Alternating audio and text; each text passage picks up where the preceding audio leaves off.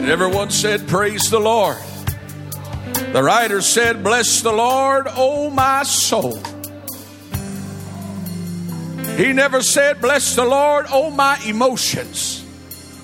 Because if your worship is contingent upon how you feel, then we all know that there's going to be times in our life where we don't feel like breaking through and worshiping like we know we should.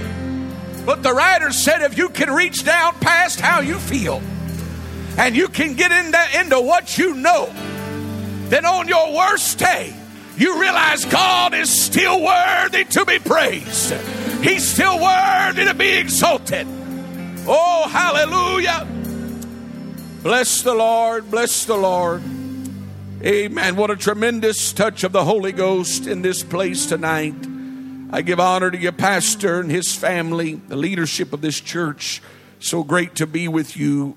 Thankful for this opportunity. And I do feel the Lord would have me speak a word that would strengthen your heart tonight. The book of 1 Samuel chapter 1 is the location of our reading. And if you'll allow me just a moment, I will skim through beginning with verse number 2. 1 Samuel chapter number 1, beginning with verse 2. And he had two wives. The name of the one was Hannah, and the name of the other Peninnah. And Peninnah had children, but Hannah had no children. And this man went up out of his city yearly to worship and to sacrifice unto the Lord of hosts in Shiloh. And the two sons of Eli, Hophni and Phinehas, the priests of the Lord, were there. And when the time was that Elkanah offered, he gave to Peninnah his wife and to all her sons and her daughters portions. But unto Hannah he gave a worthy portion, for he loved Hannah, but the Lord had shut up her womb. And her adversary also provoked her sore, for to make her fret, or I would substitute the word worry, because the Lord had shut up her womb. Verse number 10. And she was in bitterness of soul and prayed unto the Lord and wept sore. Verse number 12. And it came to pass, as she continued praying before the Lord, that Eli marked her mouth. Verse 14. And Eli said unto her, how long wilt thou be drunken? Put away thy wine from thee.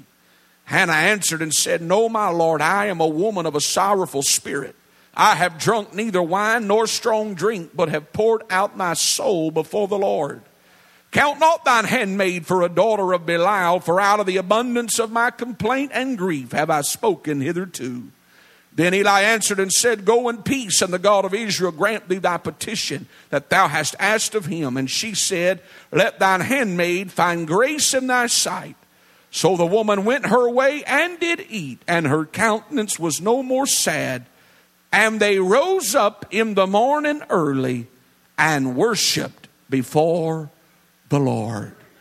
I want to preach a little while on this thought, the war between worry and worship. The war between worry and worship. Could you lift your hands one more time as we ask the help of the Spirit of God? Lord Jesus, I feel the witness of your Spirit in this place tonight, and I anticipate a breakthrough in the Holy Ghost for people in this place. I pray, Jesus, that we would have ears to hear what the Spirit would say unto the church. Oh, God, let us receive this word with gladness and respond to the word of God. We thank you for what you're going to do. Can we clap our hands unto the Lord Jesus Christ and give him praise? Oh, hallelujah. Hallelujah. I worship you, Lord. Amen. Lord bless you. You may be seated tonight. The war between worry and worship. I want to begin tonight by simply acknowledging the fact that God is still and will always be the originator and the delegator of all power. Human minds cannot comprehend how much power God truly possesses. Keep in mind tonight that God does not have to go to an alternate source to get power. God is power. You cannot separate God and power, for they are one in the same. In fact, The first role that God ever filled was when he stepped over the balconies of heaven and said, "Let there be." And from nothing, there came something. We cannot comprehend what a creator is because there has never been a man that has ever created anything. Man only makes things. You say, "Preacher, what's the difference?" Here's the difference. To make something, you have to have pre-existing materials. And you take what you have at your disposal and you put it together and you make something. But a creator, and there's only one creator, doesn't have to have anything to work with, but he can speak it and it becomes. He can speak your miracle into existence and it becomes. He can speak your answer into existence and it becomes. He is all power. Psalm 62:11 declares, "God had spoken once, twice have I heard this, that power belongeth to God." Lest we begin to compare God to something of equal or lesser value, I remind you of the words of the silver-tongued prophet in Isaiah 43:10-11. "Ye are my witnesses, saith the Lord, and my servant whom I have chosen, that ye may know and believe me, and understand that I am he. Before me there was no God formed, neither shall there be after me. I, even I, am the Lord, and beside me there is no Savior." It was this God who robed himself in flesh, who walked among men and performed miracles, who mended the broken hearts and astonished the religious world. In Matthew 28:18, he uttered these words that would forever change the course of humanity. "All power is given unto me in heaven and in earth." Thus, the name of Jesus serves as the doorway to divine demonstration. With this understanding, Paul penned the words in Ephesians 3:20. "Now unto him that is able to do exceeding abundantly above all that we can ask or think, according to the power that worketh in us." There is indeed a supernatural power at work in this world, unseen by the human eye. Yet for sure we can acknowledge it with our spirit. This power is God himself. And his desire is to show his handiwork in the lives of men. If time would permit us tonight, we could take opportunity and pass the microphone from individual to individual. And you could speak at great length and tell of the time when there was no way, but God made a way. When there was no answer, but God gave an answer.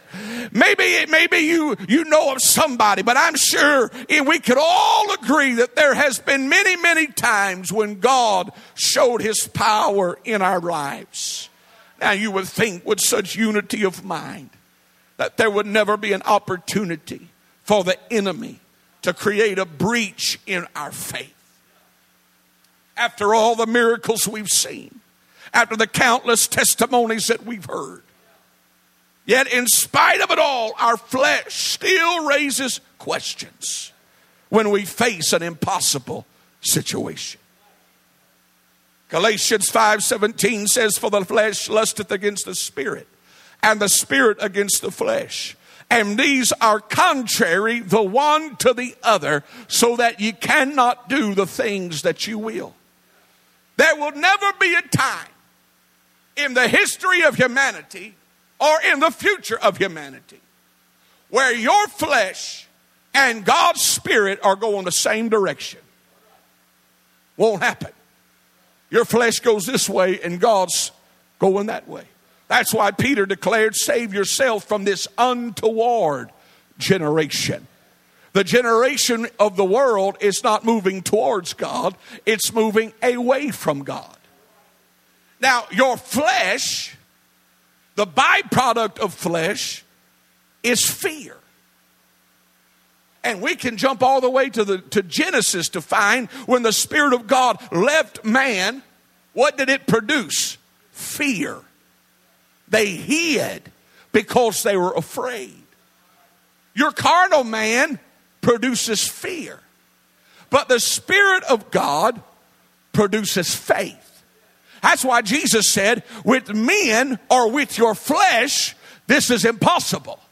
But with God, all things are possible. Why? Because the carnal man produces fear, but the Spirit of God within you looks at it and says, hey, God is able to take care of this situation. When your world starts spiraling out of control, it's easy to begin to worry or to fear. Same thing. Over seemingly impossible situations. I have literally seen people that went to church every time the doors were open. They looked the part. They did everything they were supposed to do, except they were bound by fear, anxiety, worry. You can package it however you want to package it. It's the same thing. And it's stressing out. And they can't break through. They come in bound by fear and they leave bound by fear. I read a recent study that shows a person's anxiety is focused on 40% of things that will never happen, 30% of things regarding the past that can't be changed, 12% of things regarding criticism by others, most of which is untrue, 10% about health, which gets worse with stress, and 8% about real problems that they may actually face. Yet they'll stay up all night and they'll worry and they'll stress about 8% of things in their life they may actually have to face. Worry is faith in the negative, trust in the unpleasant, assurance of disaster, and belief in defeat. Worry is wasting today's time to clutter up tomorrow's opportunities with yesterday's troubles. And my friend, there may be times in your life where you go in the house of God and all you can see is black clouds. But the quickest way to get the clouds to begin to leave is just to begin to worship and to begin to praise and to begin to magnify the King of Kings and the Lord of Lords. And you'll feel lighter when you do so. I wonder if we could take a moment right now and just begin to worship God. Just begin to open your mouth and magnify the Lord with me. Hallelujah. Hallelujah. Hallelujah. I love you, Jesus. You see, worry is usually the result of what we view as a difficult or an impossible situation. We don't worry over what's going right. Brother Bush, no, I never got worried when I got a check in the mail I wasn't expecting. We worry over things that are wrong, things that we view as impossibilities, things that we don't have a solution for, because we are solution-oriented people. We want to save God time and tell him how to do it and call it prayer. We want to get to the end without having to go through the middle. But we worry over, we understand how Hannah felt when we joined her in 1 Samuel chapter 1. Scripture says that they went yearly to Shiloh to worship. Hey, this is only one instance. This was a yearly thing for them.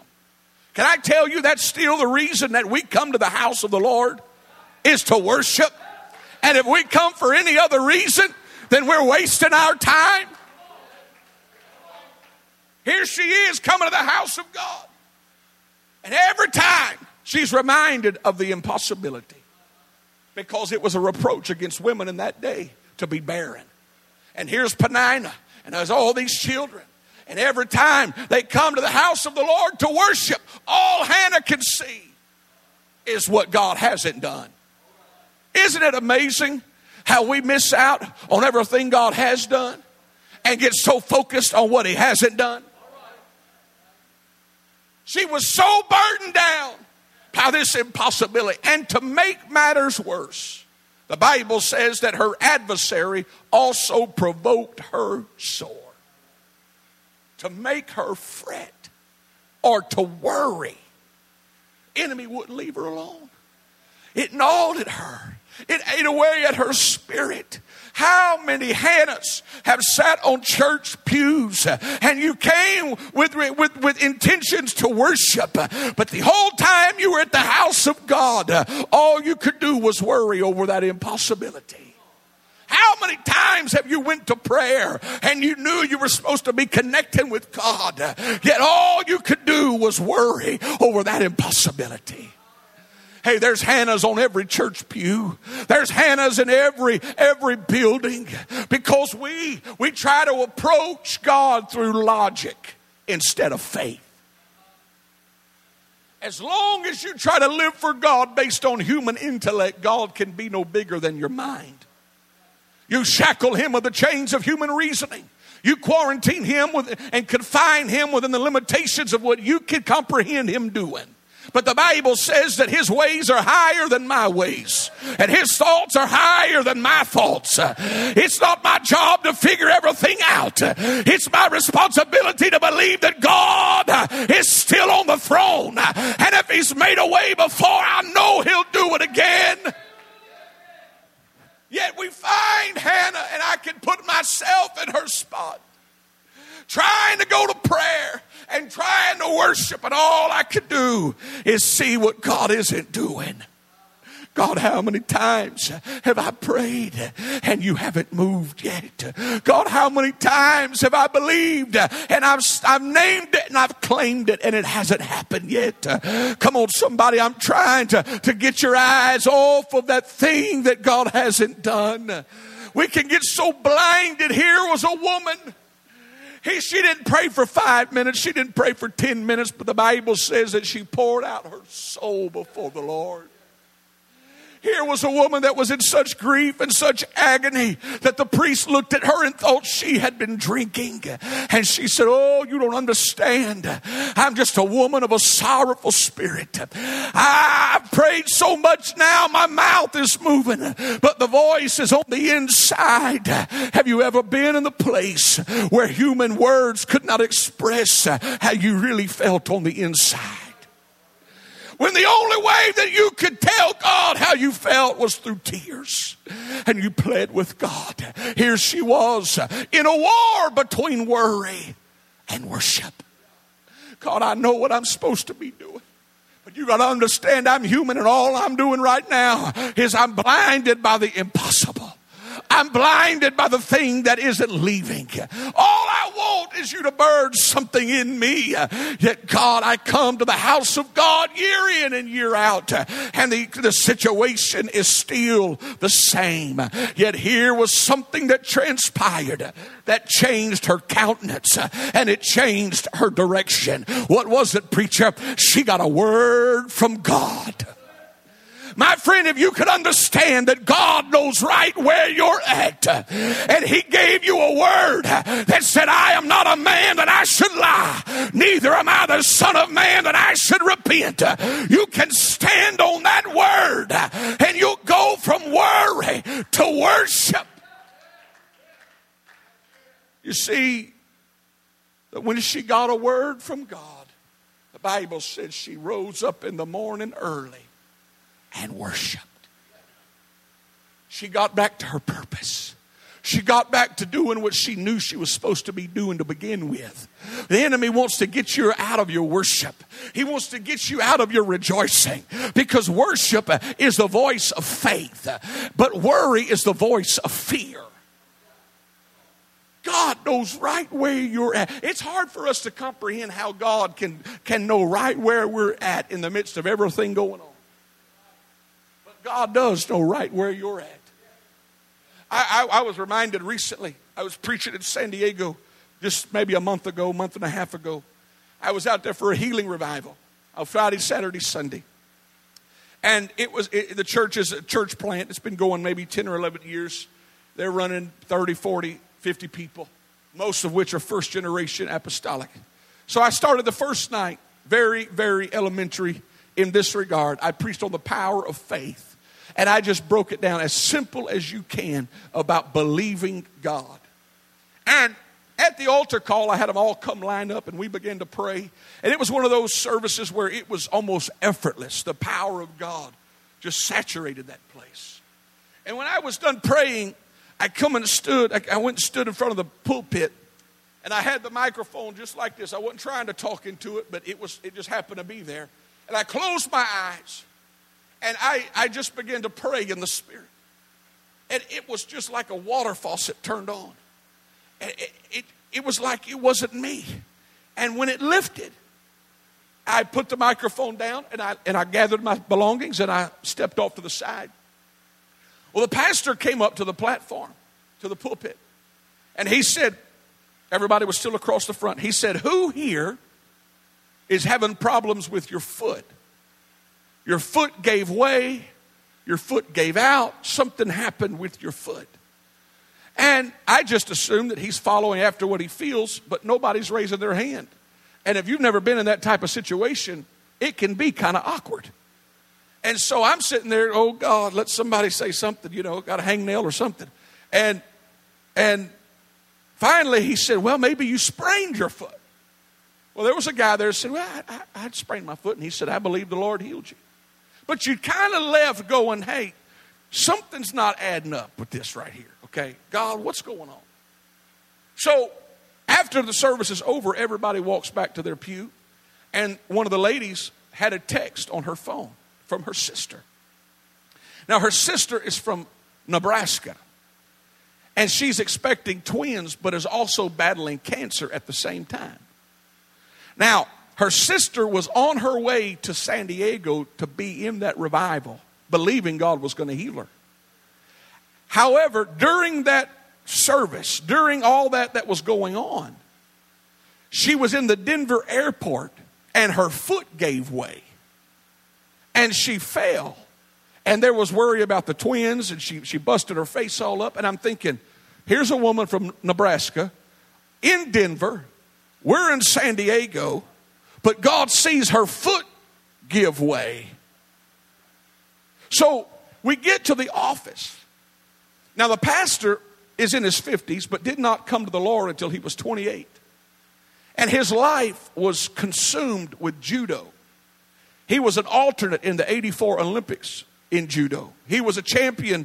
He went and lived in Japan, studied the culture, lived and trained over there, knows all stuff, the language, knows all that kind of stuff. So we get into the office, and he looks at me and he goes, bet you never had that happen. And I'm confused. I don't know what he's talking about. I'm waiting for more. And I said, well, what do you mean?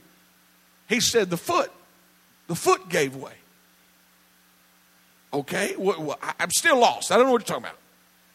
He said, what you didn't know is when you were standing in front of the pulpit praying, 3 different times you were praying in the Japanese language for someone whose foot gave way. And the only reason I walked up there is because I listened to you pray in Japanese. And the Lord spoke to me and said, and the Spirit maketh intercession for us. You better understand, you may think that God doesn't know where you're at, but God has you on his radar, and he has an answer on the way even when you don't think it's going to happen. Hey, Eli never told her when it was going to happen. He just said, here's your word from God. It's going to happen. We want the when and we want the how. But God doesn't have to give us the when or the how. We just have to believe that he's able to do it. And our worship is based upon faith that God is going to make a way when there is no way. I remember when we first started evangelizing, we launched out and we got an RV. And the quickest way to have a testimony is buy you an RV. You'll find out real quick. There'll be plenty of things to pray for, especially if you're trying to live in it. And I was in Mississippi, and I went to set up my RV, and I said, when I got out, there was a crack on the side of my RV. And that crack wasn't there when I started. And I don't know anything about RVs, other than I found out what RV stands for. It stands for Ruins Vacations. And I started calling people that knew about RVs. And you ever heard these people in life? They call themselves realist. We're just being real. Let me give you another word for that. Negative.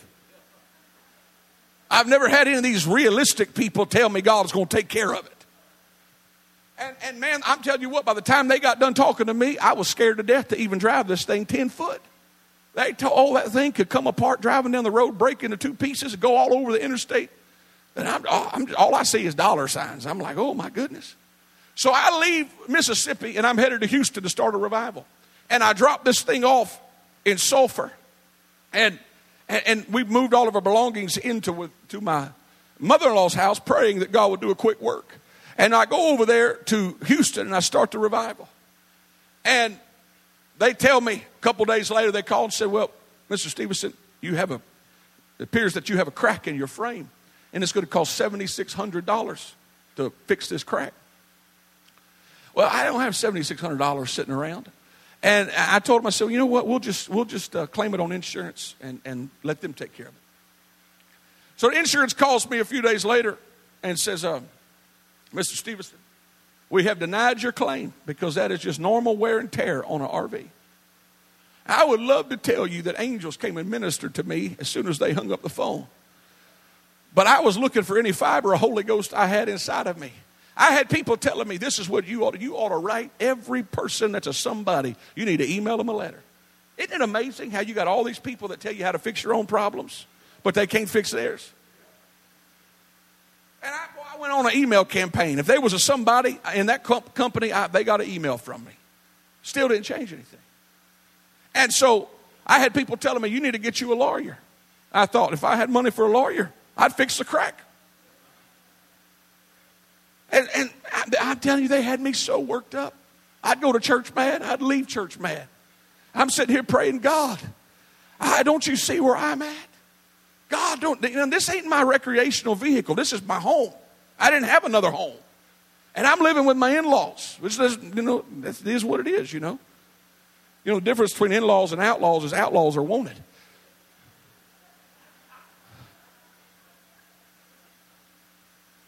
And finally, I told him, I said, go ahead and start working on it.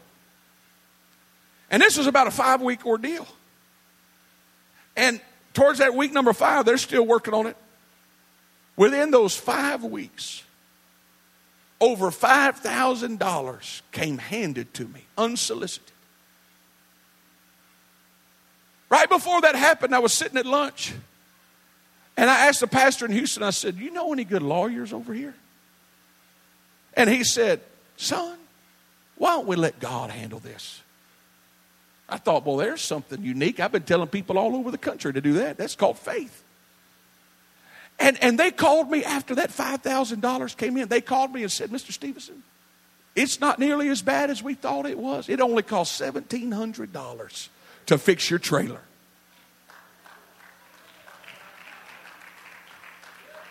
I said, when it was all said and done and I'm back in my trailer and everybody's happy, I was praying and I said, now, Lord, why in the world did we have to go through that? Now, the insurance could have took care of that and it would have saved me a whole lot of heartache. And the Lord spoke to me and said, because if your insurance would have covered it, I would have received no glory from the miracle. See, when you try to figure it all out and you try to put all the pieces together and you try to make it happen like you want it to happen, what you're doing is robbing God of the glory that comes from the miracle. If you would instead just begin to worship your way to a miracle, you can worship your way to a breakthrough. You can worship your way to a situation that you didn't know how God was going to work it all out. You see, worship will work when nothing else will. Give me scripture, preacher. There was a woman who came to Jesus and said, Lord, my daughter is grievously vexed with the devil, O Son of David. She came worrying. She came begging. And she even tried to appeal to his deity. Lo, Lord, thou Son of David. And look what Jesus did. And he answered her not a word. Now, we're not talking about a preacher doing this. This is the Lord God of glory. Half of us would backslide if Jesus did that to us. He didn't even stop. He didn't even hesitate. He just kept on rolling. Because worry does not move God. Fear does not move God. Bible says perfect love casteth out all fear. And here's this woman realizing my answer is fixing to get away. And what I'm doing isn't working. So I better change my approach, lest I'm stuck with this situation the rest of my life. And the Bible says, then came she and worshiped him. And when she began to worship, Jesus put on the brakes. Woman, I'm not even supposed to have anything to do with you. But when I hear somebody worshiping me, I will step across all the barriers I got to step across. Your answer is on the way. I've come to tell somebody tonight, you may have been in here worrying, but if you can just begin to worship him, I got a feeling God is going to answer you. Why don't we take a moment right now and begin to worship him and begin to praise him and begin to magnify him. Hallelujah!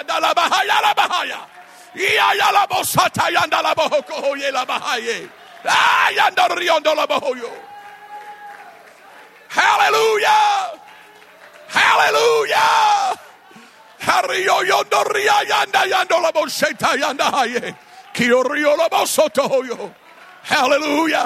Hallelujah!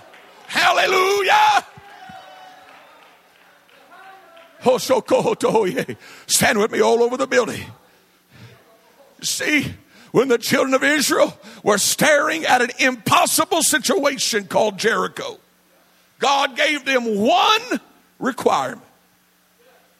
Don't you say a word until you're making that last trip on that seventh day. Why would he put such a stipulation? Because he knew the heart of men. Because the power of life and death is in the tongue. Because we can speak our way up or we can speak our way down. And when you get millions of people trying to go somewhere they've never been before, and their mouth is going to start moving. And they're going to start expressing their displeasure and their lack of confidence in what's going on.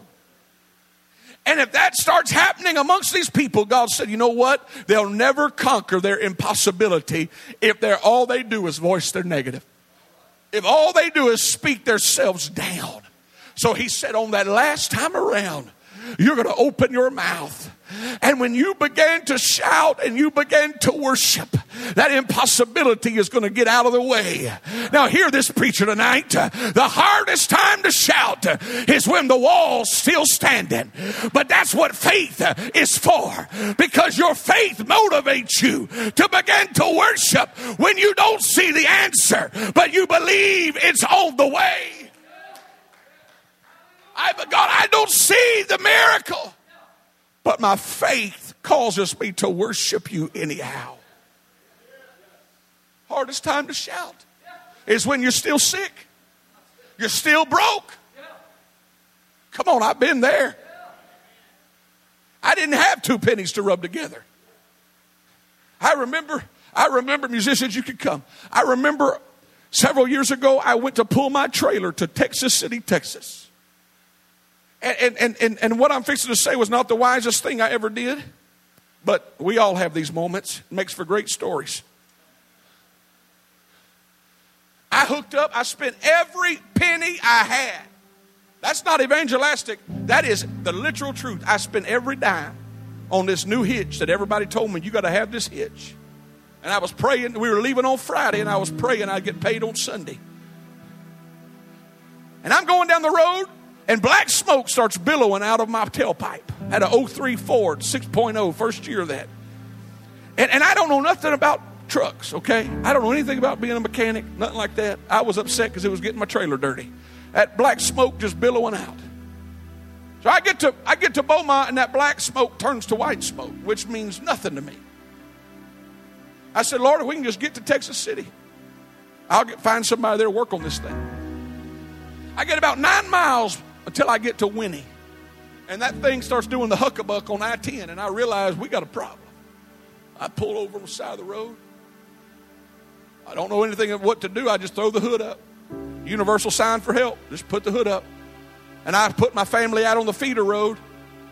And I'm just standing there. And I'm thinking, God, we got our wires crossed somewhere, because I was praying for a financial blessing. And now I'm in a bind. Call my insurance. Y'all pay for towing? Yep. Thank you, Jesus. But you got to pay them first and give us a receipt. Not good. I don't have no money. Capital B, broke. Lord, what do you want me to do? God stops a man going eastbound. Says, turn around and go see what those people want. Never seen this man before. He comes up. He says, what's wrong? I said, I don't know. Smoke everywhere, oil everywhere. Won't start. That time, my phone rings. And it was a tow truck company that I had called earlier. And he looks at me and says, give me the phone. Never met this man, but what do I got to lose here? He took my phone, walked to the back. He comes back and he says, that man wants $200 to tow you to the Ford dealership in Beaumont. Okay. He says, here's $120. And when we get to that gas station over there and we unhook your trailer, I'm going to give you the rest of the money. I said, sir, I'll mail you a check. My insurance will pay you back. He said, don't you say a word.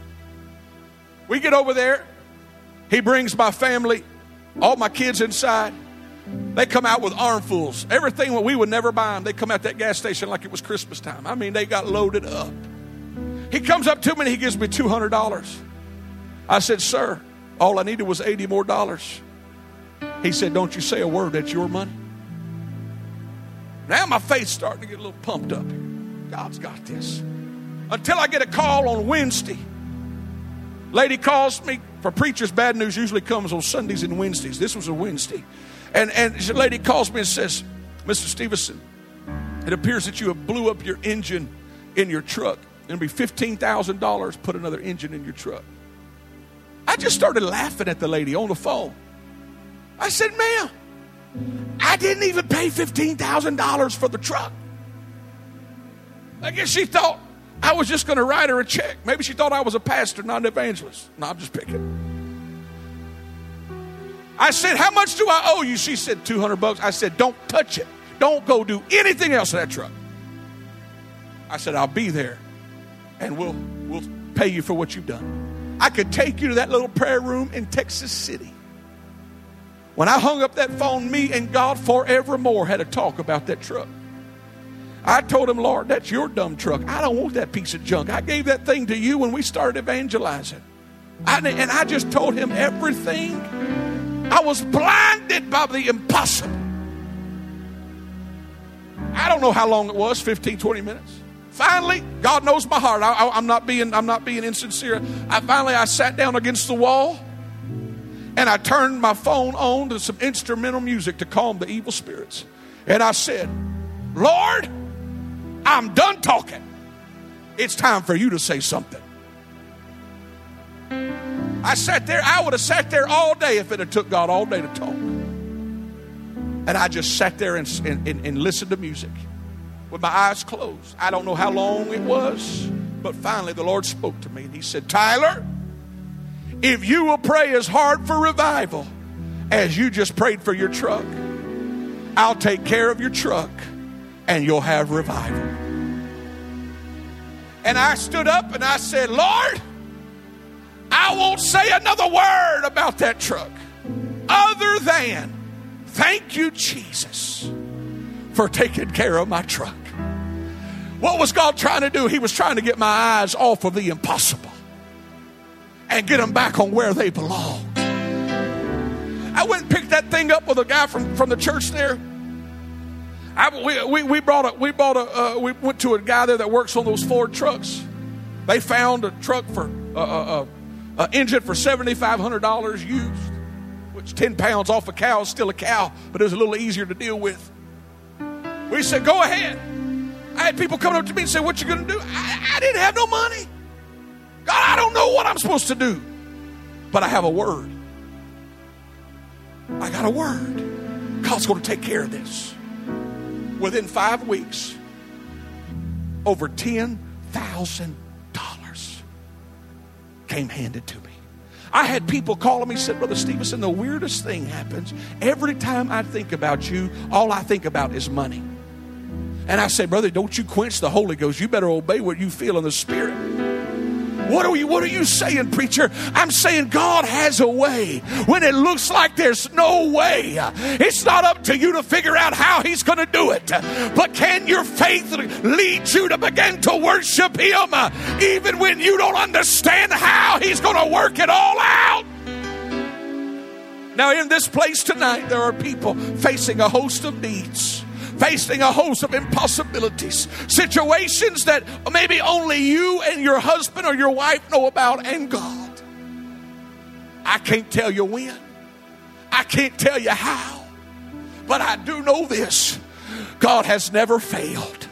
God has never messed up. God has never regretted or made a mistake. I wonder tonight if we can step out of our pews and make our way to an altar and throw our hands in the air and say, Lord, I've come tonight to worship you according to your excellent greatness, according to your mighty works. Come on, the greatest thing you can do to the enemy is worship your way to a miracle, is praise your way to a miracle. I don't understand how, I don't understand when, but I know a God who is worthy to be praised. I know a God who is worthy to be exalted. He is worthy. He's going to make a way. He's going to provide. He's going to turn your situation around. Oh, I'm just going to praise him for it. I'm going to worship him for it. Oh, come on, let the black clouds roll.